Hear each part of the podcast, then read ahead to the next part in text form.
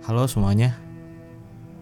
Seperti apa yang aku bilang di episode sebelumnya, kalau aku bakalan bacain cerita-cerita horor yang kalian kirim lewat email dengerin horror at gmail.com dan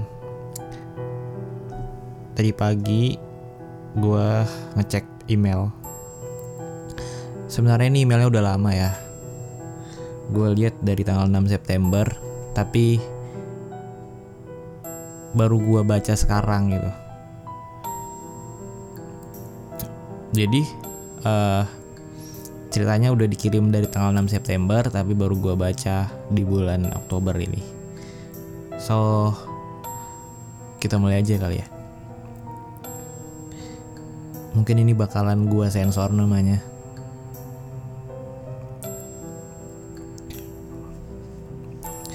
Halo baca horor Perkenalkan Nama saya Jamal udah aku sensor ya.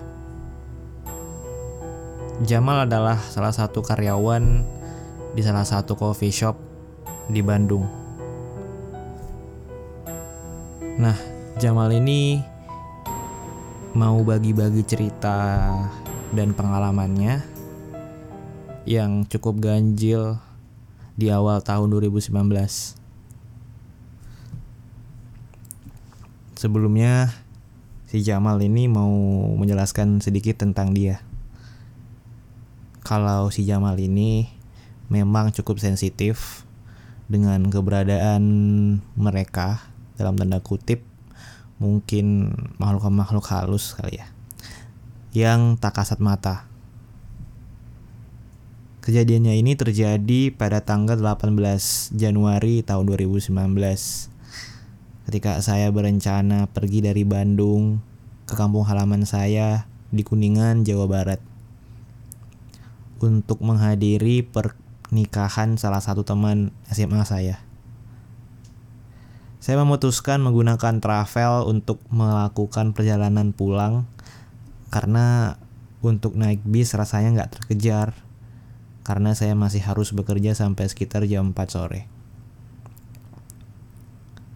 Nah, karena tadi si Jamal memutuskan untuk booking travel dari jam 6 sore. Sepulang saya dari resto tempat saya bekerja, saya berpamitan dengan teman-teman kerja saya yang nantinya saya sadari kalau pamitan sekarang ini cukup berbeda. Sebenarnya, ada rasa untuk menahan diri tidak pulang hari ini dan lebih baik mengambil travel besok pagi. Tapi saya berpikir untuk istirahat sejenak di rumah. Karena udah lama saya nggak pulang kampung. Kemudian jam menunjukkan pukul 4 lewat 40 dan saya memutuskan untuk naik transportasi online karena saya membawa cukup banyak barang untuk hadiah pengantin. Sampai di mobil, seperti, seperti biasa, saya membuat instastory bahwa saya mau pulang ke Kuningan untuk menghadiri pernikahan dan lainnya. Sesampainya saya di sana, karena saya merasa lapar, saya menyempatkan diri untuk makan sejenak dan keanehan mulai terasa. Ketika saya melihat shuttle tempat saya menunggu travel ini cukup ramai, tapi orang-orang tidak banyak yang berbicara dan terkesan sunyi. Padahal semua kursi udah terisi. Karena saya sudah booking, saya tinggal menunggu dipanggil untuk ambil tiket. Gak lama dari saya selesai makan, nama saya dipanggil dan saya melihat tiket saya. Bahwa saya duduk di kursi nomor 7 yang berada di samping kanan jendela. Karena kondisi macet, ada pemberitahuan kalau travel saya ini agak terlambat sampai sekitar pukul 6 lewat 20. Kemudian satu persatu penumpang dipanggil masuk dan ketika tiba giliran saya masuk, ada bapak-bapak yang duduk di kursi nomor 6 minta buat tuker ya. Karena dia pengen nyender katanya. Karena melihat kondisi beliau yang cukup tua, akhirnya si Jamal ini memutuskan buat ngalah dan pindah ke kursi nomor 6 yang tepat berada di tengah travel. Gak lama kemudian, kami langsung berangkat. Dan karena saya kelelahan, habis bekerja, saya memutuskan buat tidur. Walaupun saya merasa hawa di travel ini cukup panas, padahal saya berada di tengah dan AC langsung menghadap saya. Nggak begitu lama, si Jamal ini bangun terbangun karena mobil berhenti yang disebabkan karena macet antrian masuk pintu tol. Dan kejadian ini pun terjadi. Saya melihat cahaya putih semakin mendekati mobil travel kami. Padahal situasi sedang macet dan antri. Dalam kemudian, Si Jamal mendengar suara tembakan. Eh sorry. Jamal mendengar suara tumbukan. Kaca pecah dan badan Jamal terbentur beberapa kali di dalam mobil travel yang terseret dan menabrak pembatas tol. Mobil Jamal ditabrak. Kejadian ini cukup terasa lama, padahal hanya berlangsung sepersekian detik. Saya masih ingat dalam mobil semua orang berteriak. Bahkan saya bisa merasakan pecahan kaca masuk ke mulut saya karena berteriak. Bahkan di titik itu saya merasa kalau ini akhir hidup saya. Dalam keadaan shock, semua orang dalam mobil travel masih terdiam dalam mobil. Berusaha menangkan diri dan beberapa orang yang menangis dan berteriak kesakitan terutama beberapa wanita yang berada di depan. Nampak benar-benar ketakutan dan histeris.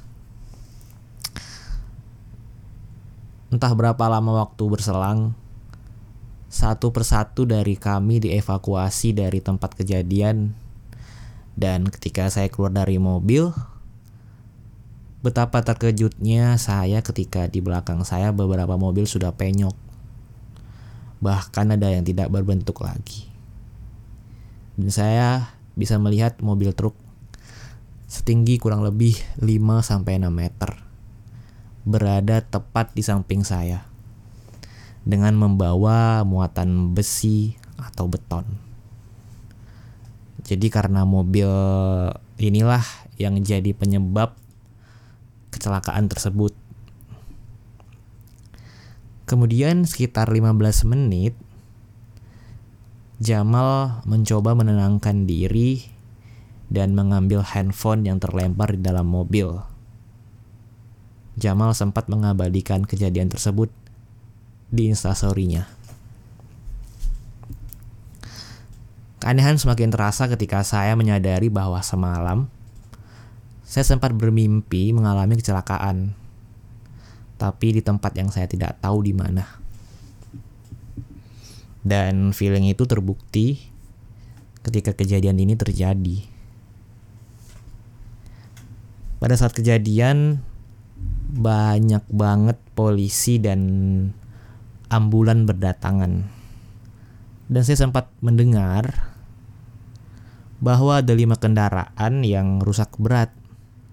Dan saya bisa melihat dengan jelas dan menyaksikan mobil derek bergantian melihat eh sorry menyaksikan mobil derek bergantian menarik bangkai mobil tersebut dan saya bisa melihat darah dan beberapa badan atau bagian badan manusia yang tertindih mobil sekali lagi Jamal nggak yakin kalau ini tuh manusia atau bukan gitu.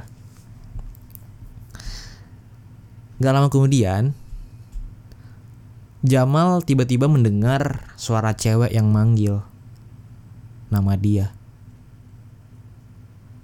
Kak Jamal. Spontan saya langsung menoleh mencari asal suara. Adek, saya langsung berjalan mendekati dia. Dia adalah adik kelas sama sama saya SMA. Dan kami sering dan banyak bekerja sama karena kami dulu satu angkatan OSIS. Oh, adik kelas dia nih. Tanpa pikir panjang, saya langsung bertanya tentang kondisi dia. Dan tangis pun gak bisa dihindari dan saya cuma bisa memeluk adik kelas saya ini lalu mencoba menenangkannya.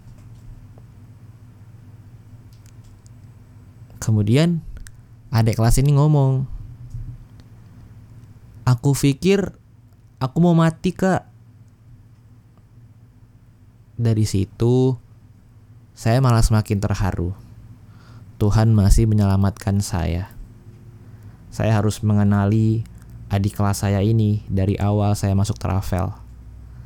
Tapi sejujurnya, saya nggak kenal siapa pun di dalam travel tersebut. Gak lama kemudian, giliran Jamal dan adik kelas tadi dievakuasi. Sekitar 10 orang yang ada di dalam travel tersebut. Dan untuk pertama kalinya saya naik ambulans. Di dalam ambulans sudah ada beberapa tenaga, tenaga medis dengan alat-alat seperti oksigen dan lainnya. Beberapa orang mulai merintih kesakitan, ada yang tulangnya kena, ada yang terjepit pintu, dan lain-lain. Dan saya bisa melihat ada bapak-bapak yang tadi ter yang tadi bertukar kursi dengan saya, kepalanya memar dan diperban karena setelah saya perhatikan posisi bapak ini tepat di, di tempat mobil kami ditabrak. Hmm, berarti ada hikmahnya ya. Si bapak ini tukeran tempat duduk dengan si Jamal mungkin hikmahnya biar ya yeah. kita lanjut uh, kemudian evakuasi dilakukan ke rumah sakit terdekat dan beberapa yang mengalami luka ringan dibawa ke pos atau kantor petugas jalan tol. Sesampainya di tempat evakuasi sementara, kami dianjurkan untuk bersih-bersih dan sholat untuk yang beragama Islam. Dan di situ kami nggak ada satupun yang berani membuka obrolan masing-masing dengan handphonenya, mengabari kerabat dan lain-lain. Nah, kemudian si Jamal ini cukup kewalahan karena beberapa temannya langsung ingin menjemput dia tapi langsung ditolak gitu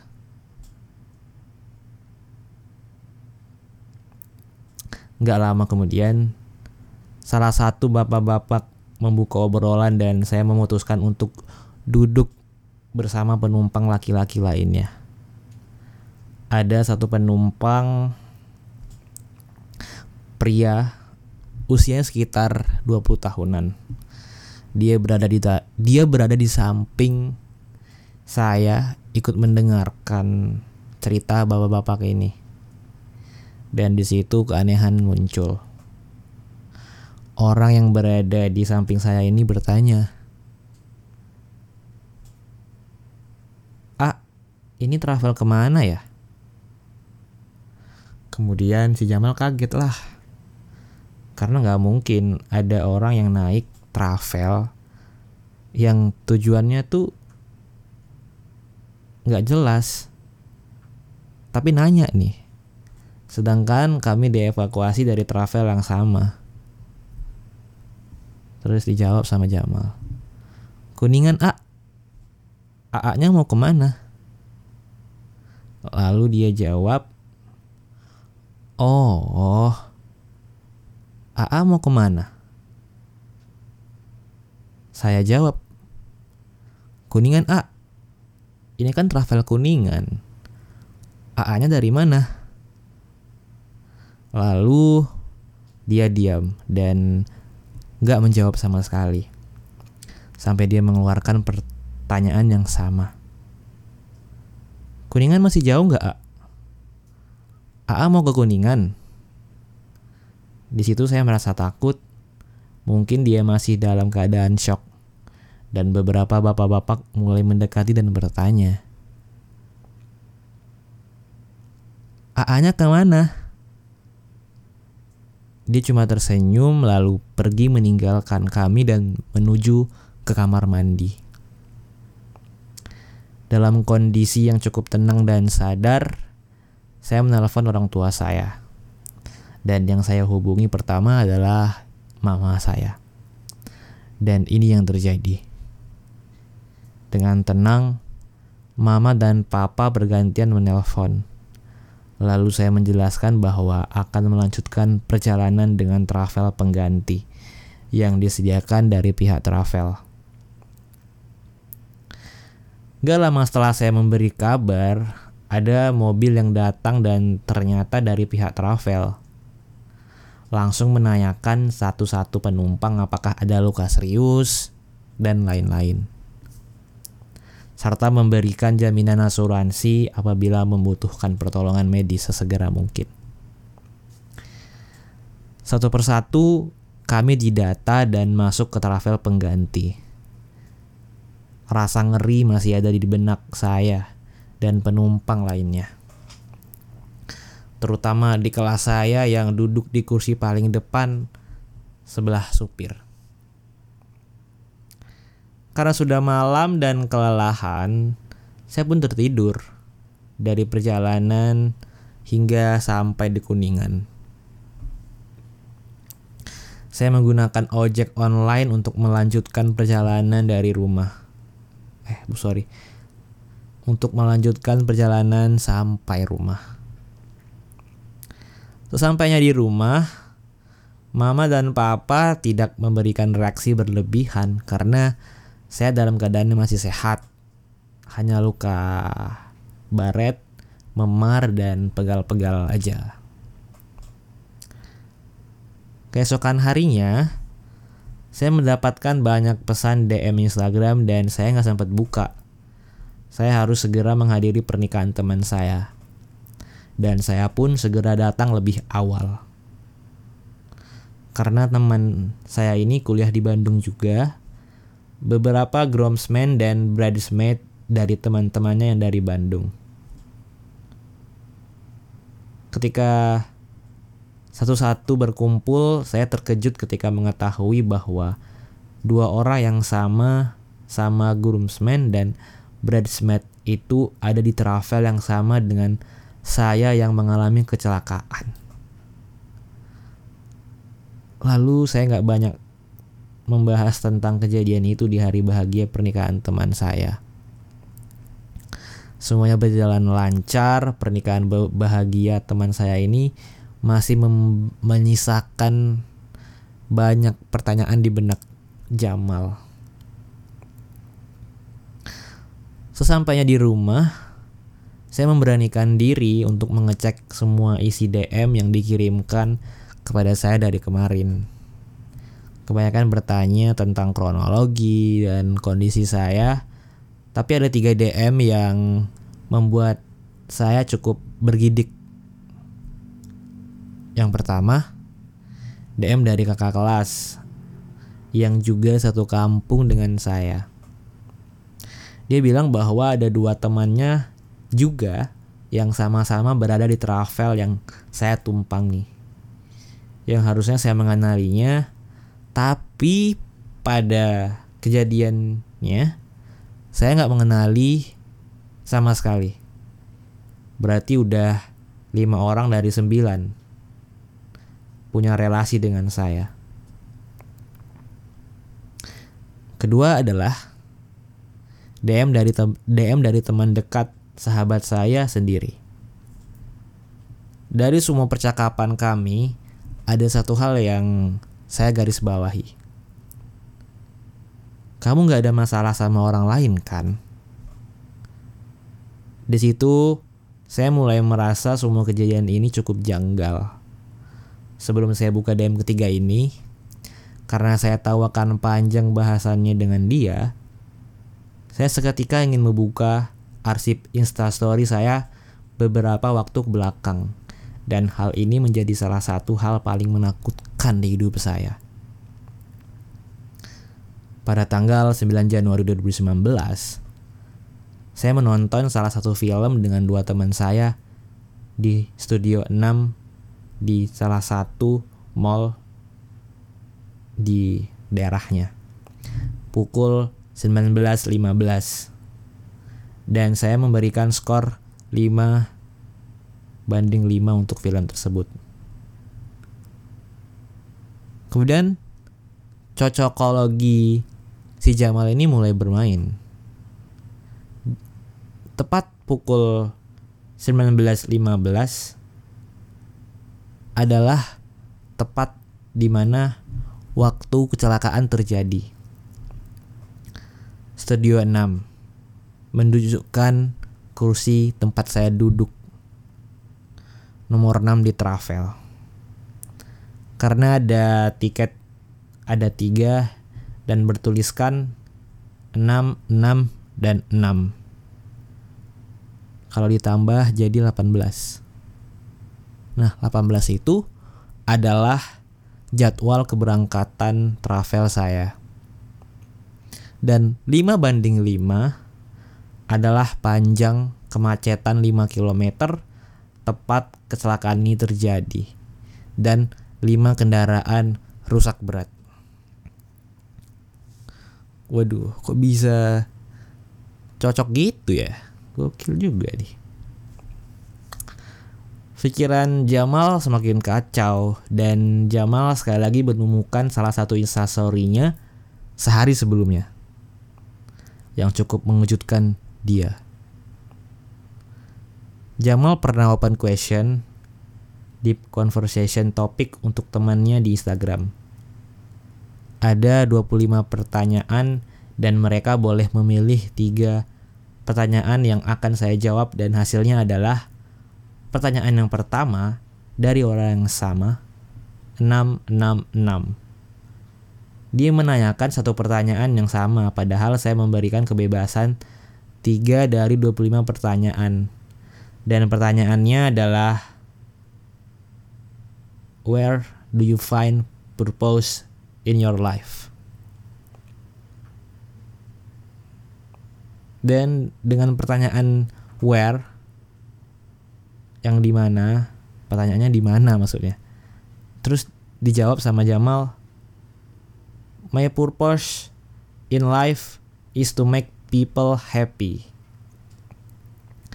dengan segala ilmu cocokologi, cocokologi saya 6 dan 6 dan 6 adalah tanggal kejadian kecelakaan itu terjadi. Dan max people happy saya korelasikan dengan pertanyaan teman saya. Kamu gak ada masalah sama siapa-siapa kan? Saya masih anggap ini kebetulan. Sampai saya cek story saya kemarin, saat naik mobil online. Gantungan di kaca samping sopir mobil online ini berbentuk dadu. Dan angka yang menghadap ke saya adalah 6 dan 2. Dengan 6 yang membalik ke bawah, lalu saya balik angka 9 dan 2. 92 adalah kilometer di mana kecelakaan itu terjadi. Dan dengan beberapa kebetulan itu saya bisa bilang tanda-tanda di atas semakin menunjukkan dan semakin mengerti bahwa udah banyak tanda-tanda yang ditunjukkan sebelum kecelakaan. Gak lama kemudian, Jamal mempacking barang-barang karena Jamal mau balik ke Bandung. Karena Jamal hanya punya satu hari cuti. Di perjalanan, saya kembali membuka WhatsApp Mama untuk memberi kabar kalau saya mau berangkat kembali ke Bandung. Dan saya menemukan kejanggalan lainnya. Di hari sebelum kepulangan saya, Dengan tidak sadar saya meminta mama untuk masak masakan favorit saya yang selama ini 6 tahun saya tinggal di Bandung. Saya belum pernah sama sekali meminta disiapkan makanan tertentu ketika saya sudah pulang. Saya memastikan semuanya dan mama pun akhirnya bercerita kalau dia pun merasa aneh atas permintaan saya. Dan bahkan ketika saya menelpon, mama udah tahu kalau saya kecelakaan. Hmm. Main blow sekali. Wow. Ketika saya membaca chat tersebut, saya udah berada dalam travel. Saya masih dipenuhi trauma dan rasa takut sampai supir travel saya membuka sebuah obrolan dengan bapak-bapak di depan saya. Kemudian travel kami cukup sepi dan hanya empat orang termasuk saya di mobil tersebut. Saya memilih duduk di dekat pintu di tengah. Kemarin saya ngeri pak, travel di depan saya sama-sama travel bla bla bla ketabrak tronton. Lalu dengan spontan dua orang lainnya di mobil itu langsung bereaksi. Ada ibu-ibu nyahut dari belakang kayak gini dia ngomongnya. Ah itu mah travel saya pak. Lah ibu juga kata bapak-bapak di samping supir. Itu saya pak. Travel itu isinya saya. Sama ibu ya? Iya pak. Ngeri banget saya yang di situ berusaha melupakan kejadian tersebut malah berada di satu mobil dengan dua korban lainnya dan satu driver saksi mata kejadian tersebut. Obrolan terkesan ditahan karena mungkin ada korban di dalam kendaraan itu. Berarti sudah tujuh dari sembilan orang lain ada interaksi dengan saya. Dengan sedikit agak gegabah, saya bilang dua lagi ini jangan-jangan relasi saya juga. Gak lama sampai saya tertidur dan saya terbangun ketika saya sudah sampai di Bandung. Saya melanjutkan perjalanan ke kosan dan berusaha lagi memenangkan menenangkan diri. Sampai saya sendiri menemukan artikel tentang kecelakaan saya di salah satu surat kabar elektronik. Dan saya terkejut sekali lagi ketika jumlah orang yang terluka adalah 18. Angka yang sering sekali berulang. Merasa semuanya cukup aneh, saya pun semakin bermain dengan angka. 92 adalah tempat kejadian. 18 adalah angka yang berulang. Saya coba bagi 92 dengan 18 dan hasilnya adalah 5.11 dan tepatnya adalah jam di mana saya meminta sesuatu kepada mama saya sebelum saya pulang. Kesompralan saya yang bertanya dua orang lainnya lagi adalah relasi saya terjawab ketika saudara jauh saya DM. Saya bilang kalau ada dua temannya ada di mobil yang sama. Waduh. Setelah kejadian ini, saya dipenuhi dengan pertanyaan dan tidur saya nggak tenang. Sampai teman saya yang sama-sama indigo menghubungi saya untuk menjelaskan sesuatu yang lebih membuat saya ketakutan. Sekian. Semoga cerita saya ini cukup menarik dan bisa diangkat di cerita Nightmare Side Ardan. Saya juga melampirkan beberapa bukti foto kejadian dan cocokologi nomor yang saya temukan. Hmm. Dan story ini juga pernah saya post di Twitter saya di twitter.com secret series ID. Oke nanti gue taruh link tweetnya di description episode ya. Terima kasih Jamal udah mengirim udah mengirimkan ceritanya ke gua. Semoga ceritanya bisa apa ya cukup menghibur lah ya istilahnya. Mungkin itu aja dari aku buat episode malam ini. Dan buat teman-teman di luar sana yang masih dengerin podcast, dengerin horor sampai habis, aku mengucapkan terima kasih teman-teman udah setia sama channel podcast dengerin horor. Karena jujur sekarang channel podcast horor itu udah banyak banget di Spotify, di Apple Podcast dan lain-lain. Dan aku cukup bersyukur, cukup senang juga kalau masih ada teman-teman yang masih setia dengerin podcast dengerin horor. Baik teman-teman, sekian dari aku Iksan dari channel podcast dengerin horor. Aku mengucapkan selamat siang, selamat pagi, selamat malam, selamat sore.